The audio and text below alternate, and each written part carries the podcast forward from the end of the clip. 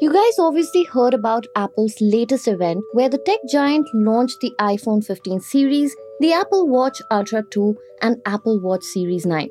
But I'm sure you don't need me to tell you about it. What I want to talk about today is how Apple is building an army of faithful customers in India.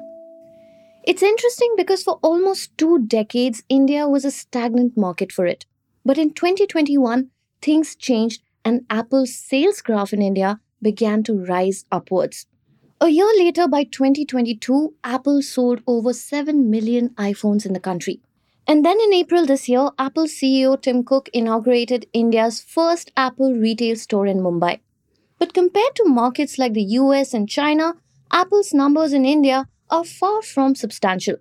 Yet, the company is looking to give its Indian customers a premium experience, even if the sales do not justify it yet. Why?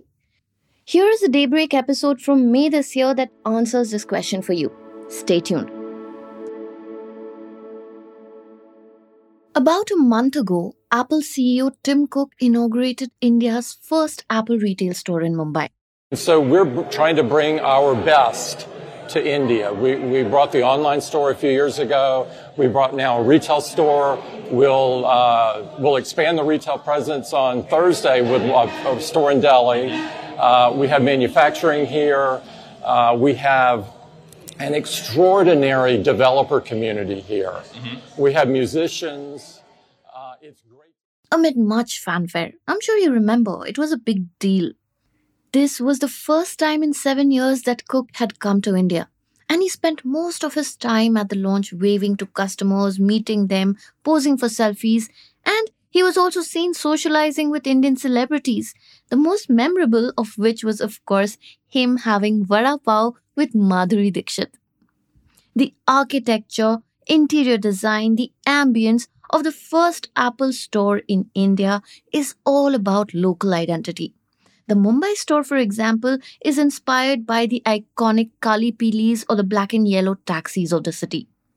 You know, sometime at the end of last year, a mobile phone retailer from Delhi had told the Ken something that almost foretold how India was becoming an increasingly important market for Apple. iPhone shipments to India doubled to 6 million units in 2021 and were expected to cross 7 million in 2022. In fact, in the last quarter of 2022 alone, Apple sold 2 million iPhones. But Apple sells more than 50 million units annually in markets like China and the US. Now compare that to the 6 or 7 million here, and you realize that sale in India is not that much, right? So, why then is Apple making all this effort here? Welcome to Daybreak, a business podcast from the Ken. I'm your host, Snigdha Sharma, and I don't chase the news cycle. Instead, thrice a week on Mondays, Wednesdays, and Fridays, I will come to you with one business story that is worth understanding and worth your time. Today is Monday, the 18th of September.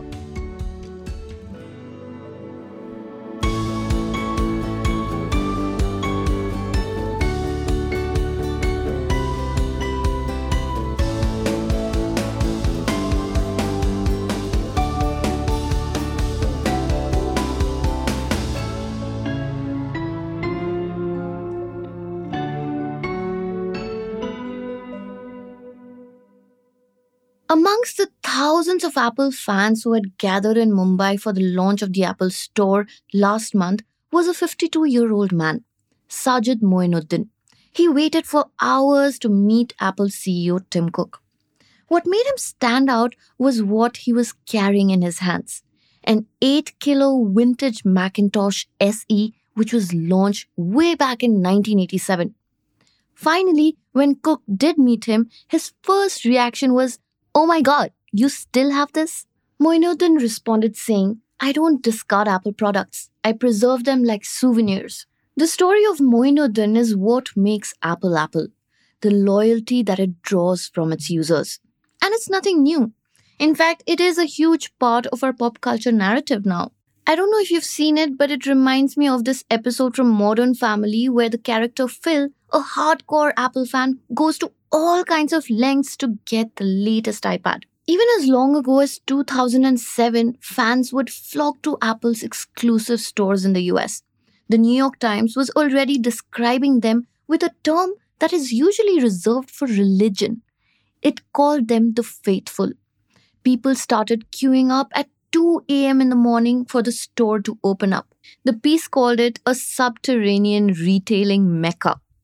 At the time, some 200 stores across the world contributed about 20% of Apple's revenue. This was in a huge contrast to most of its rivals who were still trying to figure out the right retailing formula. So, what was it that Apple figured out and others did not? Apple was not just showcasing its own products, it was there to build trust. But converting this kind of hardcore fandom, which it has seen in other countries like the US and China, into a meaningful overall market share is not easy, especially in a price sensitive market like India. Stay tuned for more.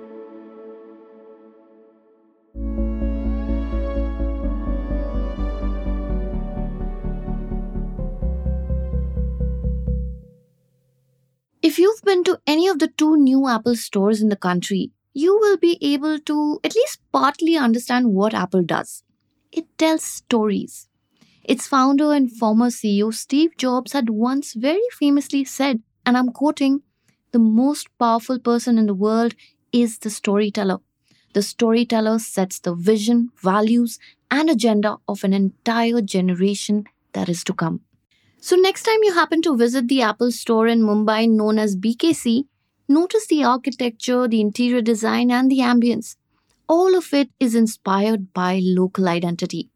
The store is a massive 22,000 square foot space in an upscale shopping mall in the Bandra Kurla complex.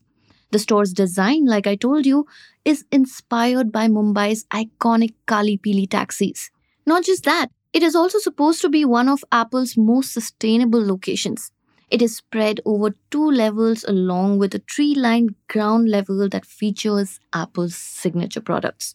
Once you notice these things, slowly you will start realizing how the company uses a storytelling playbook. Like Ruhi Kandahari, a writer with the Ken, said in her newsletter, the entire positioning screams, I am yours. The kind of connection that Apple wants to build with its Indian customers also shows in other things, like the way Tim Cook met fans, hung out with celebs, and ate local food. The company even hired more than 100 people who could speak in over 20 different languages. It also announced that the Mumbai store was one of the most energy efficient locations in the world, running on 100% renewable energy. But of course, this is Apple we are talking about. It is not going to depend entirely on the goodness of our hearts to do its business in the country, right? So, it also made sure that it marked its territory by signing a lease agreement. The agreement prohibits nearly two dozen tech, electronics, and e commerce brands from having any kind of presence near its store. Irrespective, though, this focus on building powerful stories is an integral part of Apple's identity. When the new store opened last month, an analyst at Wedbush Securities told CNBC that Apple's strategy in India with both a retail and manufacturing push is very similar to what it did in China 10 years ago. He said, and I'm quoting, Rome was not built overnight, and neither will Apple's broader strategy in India. However, we view this week as Apple diving into the deep end of the pool in India as this massive market slowly converts into the Apple ecosystem over the coming years with iPhone market share gains front and center. End quote. So, with its two new stores in Mumbai and in Delhi, Apple is basically saying that it now cares enough about its Indian customers and wants to give them a premium experience. And this is even if the sales don't justify it yet and it is banking on these stores to pull more and more Indians into the Apple ecosystem. But despite its rising sales, Apple has a huge challenge in India. How do you sell the world's most premium tech products in one of the most price sensitive markets in the world? Coming up next.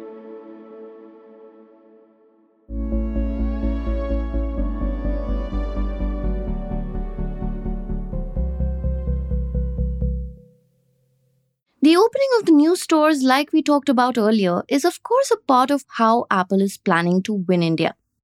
But what is the other stuff that it has been doing? How is Apple, which after seeing almost 20 years of a stagnant market in India, seeing its sales rise here? So, we know how Apple faced a lot of disruption in its China production because of China's extreme COVID policies and also because of the tension between US and China. I'm sure you remember how workers had protested at Apple's supply of Foxconn's plant in China over COVID restrictions and also claims of an overdue pay. It was pretty bad. So, Apple is gradually diversifying its production units outside of China. And one country that it has been working with, of course, is India. With the government's Make in India policy, Apple is working on making India one of its main manufacturing hubs. So, in the next couple of years, the company is seriously looking at India and also Vietnam to push its supply chain. Right now, the percentage of iPhones being shipped from India is in single digits, but Apple wants to push it to 40 to 45%. JP Morgan says that every fourth iPhone will be made in India by 2025. India made up for 10 to 15% of iPhone's overall production capacity at the end of 2022.